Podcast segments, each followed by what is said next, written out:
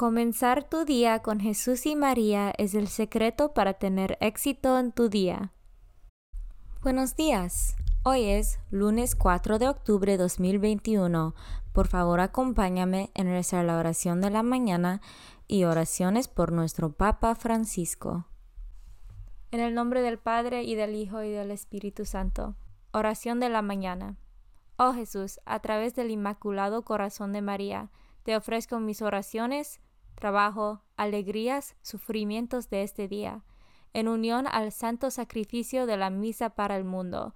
Te los ofrezco por los méritos de tu sagrado corazón, la salvación de las almas, enmienda de los pecados, la reunión de todos los cristianos, te los ofrezco por nuestros obispos y por los apóstoles de la oración y de manera particular por aquellos que el Santo Padre escogió durante este mes. Amén.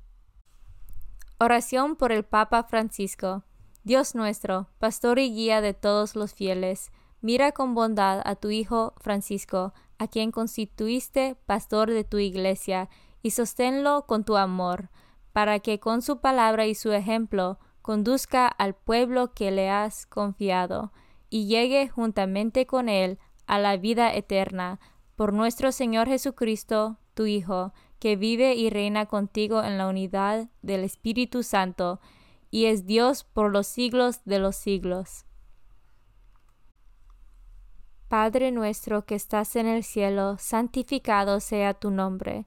Venga a nosotros tu reino, hágase tu voluntad en la tierra como en el cielo. Danos hoy nuestro pan de cada día, perdona nuestras ofensas, como también nosotros perdonamos a los que nos ofenden. No nos dejes caer en la tentación y líbranos del mal. Dios te salve María, llena eres de gracia, el Señor es contigo. Bendita tú eres entre todas las mujeres, y bendito es el fruto de tu vientre Jesús. Santa María, Madre de Dios, ruega por nosotros pecadores, ahora y en la hora de nuestra muerte. Gloria al Padre y al Hijo y al Espíritu Santo, como eran el principio, ahora y siempre, por los siglos de los siglos. Santo del Día. El Santo del Día es San Francisco de Asís. Memoria de San Francisco, el cual, después de una juventud despreocupada, se convirtió a la vida evangélica en Asís, localidad de la Umbria, encontrado a Cristo sobre todo en los pobres y necesitados, haciéndose pobre él mismo e instituyendo a los hermanos menores. Viajando predicó el amor de Dios a todos y llegó incluso a Tierra Santa, mostrando con sus palabras y actitudes su deseo de seguir a Cristo, escogiendo morir recostado sobre la nuda tierra. San Francisco de Asís ora por nosotros. Devoción del mes. Octubre es el mes del rosario y de las misiones. Del rosario porque la Europa cristiana se vio libre de la amenaza musulmana que quería destruir el cristianismo en el año 1561, pero fueron vencidos por las fuerzas cristianas en la batalla de Lepanto, en el mar de Grecia el Papa San Pío V pidió a los ejércitos cristianos que llevaran el arma del rosario. Como la gran y milagrosa victoria se dio el día 7 de octubre, el Papa instituyó en este día la fiesta de Nuestra Señora del Rosario. El mes de las misiones es una devoción para estimular aún más la misión evangelizadora que Cristo confió en la Iglesia, mandó que sus discípulos fueran por todo el mundo, predicando el Evangelio y bautizando a todos. Lecturas de hoy, lectura del libro de Jonás. El Señor le dirigió la palabra a Jonás, hijo de Amité, y le dijo, Levántate y vete a Nínive, la gran ciudad, y predica en ella que su maldad ha llegado hasta mí. Se levantó Jonás para huir a Tarsis, lejos del Señor, y llegó a Jaffa, donde encontró un barco que salía para Tarsis.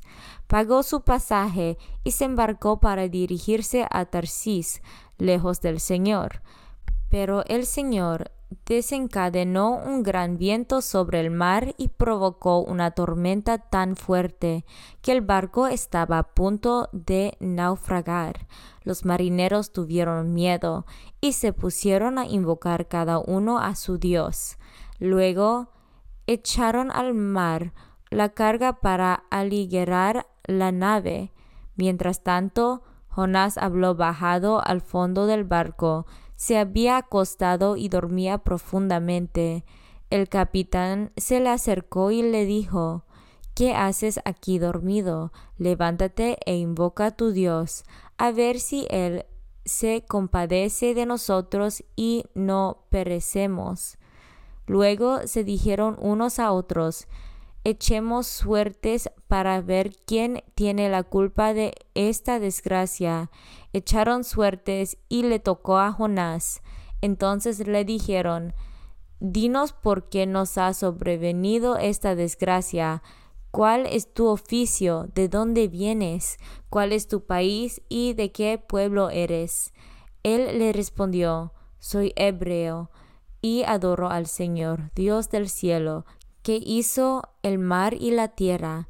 Entonces aquellos hombres tuvieron mucho miedo y le dijeron, ¿por qué has hecho esto? Pues él acababa de decirles que iba huyendo del Señor.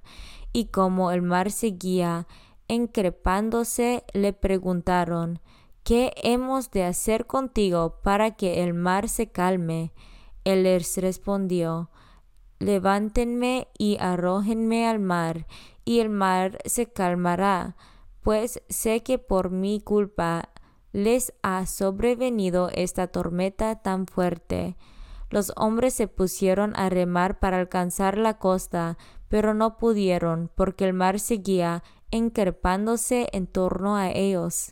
Entonces invocaron al Señor diciendo, Señor, no nos hagas morir por la culpa de este hombre, ni nos haga responsable de la muerte de un inocente, ya que es claro tu voluntad.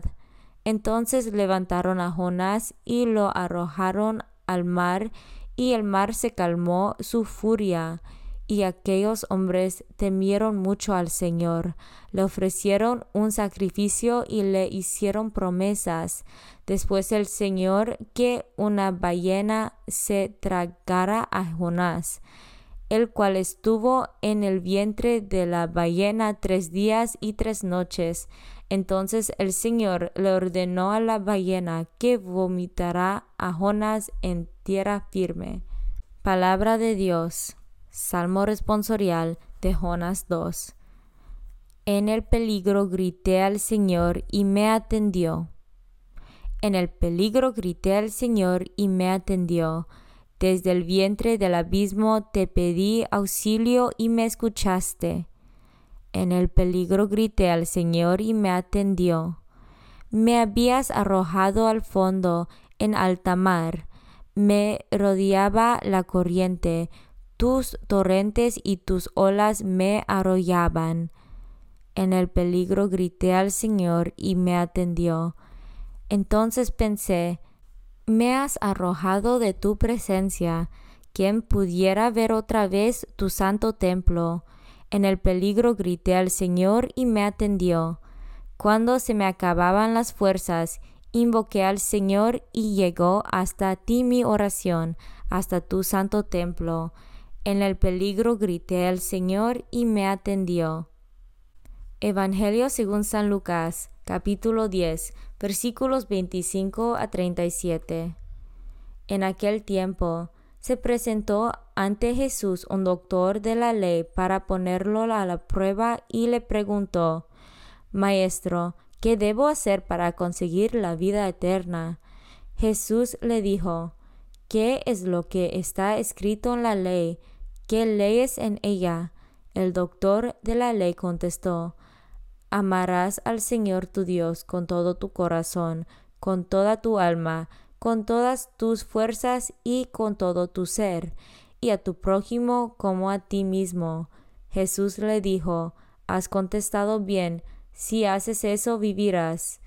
El doctor de la ley, para justificarse, le preguntó a Jesús, ¿Y quién es mi prójimo? Jesús le dijo, un hombre que bajaba por el camino de Jerusalén a Jericó cayó en manos de unos ladrones, los cuales lo robaron, lo hirieron y le dejaron medio muerto. Sucedió que por el mismo camino bajaba un sacerdote, el cual lo vio y pasó de largo. De igual modo, un levita que pasó por allí lo vio y siguió adelante. Pero un samaritano que iba de viaje al verlo se compadeció de él, se le acercó, ungió sus heridas con aceite y vino y se las vendó. Luego lo puso sobre su cabalgadura, lo llevó a un mesón y cuidó de él. Al día siguiente sacó dos denarios, se lo dio al dueño del mesón y le dijo, Cuida de él y lo que gastes de más, te lo pagaré a mi regreso. ¿Cuál de estos tres te parece que se portó como prójimo del hombre que fue asaltado por los ladrones? El doctor de la ley respondió, el que tuvo compasión de él. Entonces Jesús le dijo, Anda y haz tú lo mismo. Palabra de Dios. Meditación diaria. Queridos hermanos, no importa que el maestro de la ley, metido en la casuística estéril, fuese a casar a Jesús, en lugar de dirigirle una pregunta humilde, con ganas de saber. Jesús se detiene en la respuesta. Es que estaba en juego el meollo de su mensaje. Así hay que amar a los demás, hay que abandonar urgentemente tantos escapismos y descender a lo que verdaderamente importa. Haz tú lo mismo y tendrás vida. En hablar mucho, los grandes discursos pueden ser un mecanismo que oculta nuestra pereza y egoísmo. Al prójimo que encontramos enseguida, hay muchos hombres heridos en nuestro camino, como en la bajada de Jerusalén a Jericó. Lo demás nada importa ni las ideas, ni la sangre, ni el origen del herido. Hay una regla de oro y exactísima para medir al que se comporta como el prójimo, el que practicó la misericordia con él. En la secuencia de verbos con los que el maestro describe la obra de misericordia está todo muy claro. Lo vio, le dio lástima, se le acercó, le ungió con aceite y vino, le vendó la herida, lo montó en la cabalgadura y lo llevó a la posada, corriendo con todos los gastos. Tristemente, los hombres del culto, el sacerdote y el levita, dan un rodeo. No quieren mancharse con la impureza de tocar al herido. Es la misma tentación que nos acecha a todos pasar de largo, dar un rodeo. ¿Acaso un rodeo también ideológico? Decimos que no nos toca, que para eso están las instituciones sociales, que venga su familia o la carita parroquial. Incluso a veces se nos viene aquello de lo tiene bien merecido por sus pecados, por sus convicciones, por tantas cosas. ¿No pensó así el extranjero, el pagano, el que no era observante de la ley? Hasta dirá alguno que Jesús se muestra aquí demasiado mordaz. Al prójimo herido no los cogemos nosotros, se nos mete en nuestra vida, nos lo encontramos en el enfermo, en el explotado, en el que sufre, en el que no cuenta nada en la sociedad siempre corremos el riesgo de dar rodeos. Por ejemplo, buscamos al prójimo lejano y olvidamos al que tenemos cerca.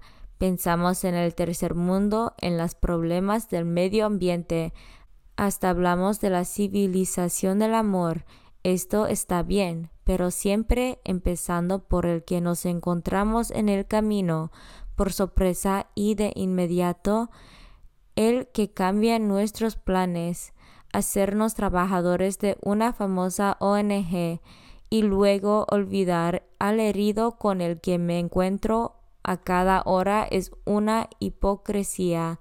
De la misma manera, es peligrosa la tentación de que se nos llena la boca con palabras grandilocuentes, paz, solidaridad, compromiso, compartir, profecía, mientras el abandonado en el camino lo que necesita es ser visto, cercanía y curación. Jesús nos repite, haz tú lo mismo. Comunión espiritual. Jesús mío, creo que estás real y verdaderamente en el cielo y en el santísimo sacramento del altar. Te amo por sobre todas las cosas y deseo vivamente recibirte dentro de mi alma, pero no pudiendo hacerlo ahora sacramentalmente, ven al menos espiritualmente a mi corazón, y como si ya te hubiese recibido, te abrazo y me uno del todo a ti. Señor, no me permitas que jamás me aparte de ti. Amén. Consagración a María. Bendita sea tu pureza y eternamente lo sea, pues todo un Dios se recrea en tan graciosa belleza. A ti, celestial princesa, Virgen Sagrada María, te ofrezco desde este día alma, vida y corazón. Mírame con compasión. No me dejes, Madre mía, ahora y en mi última agonía. Oración a San José. Glorioso patriarca San José, cuyo poder sabe hacer posibles las cosas imposibles, ven en mi ayuda en estos momentos de angustia y dificultad. Toma bajo tu protección las situaciones tan graves y difíciles que te confío, para que tengan un buen solución. Mi amado Padre, toda mi confianza está puesta en ti que no se diga que te haya invocado en vano, y, como puedes hacer todo con Jesús y María, muéstrame que tu bondad es tan grande como tu poder. Oración al ángel de mi guarda. Ángel de mi guarda, dulce compañía, no me desempares, ni de noche ni de día, no me dejes solo, que me perdería, hasta que me pongas en paz y alegría, con todos los santos, Jesús y María, te doy el corazón y el alma mía, que son más tuyos que míos. Oración a San Miguel Arcángel. San Miguel Arcángel, defiéndanos en la batalla, sé nuestro amparo contra las perversidades y acechanzas del demonio. Reprímale Dios, pedimos suplicantes, y tú, príncipe de la milicia celestial, arroja al infierno con el divino poder a Satanás y a los otros espíritus malignos que andan dispersos por el mundo para la perdición de las almas. En el nombre del Padre y del Hijo y del Espíritu Santo. Amén. Comenzar tu día con Jesús y María es el secreto para tener éxito en tu día.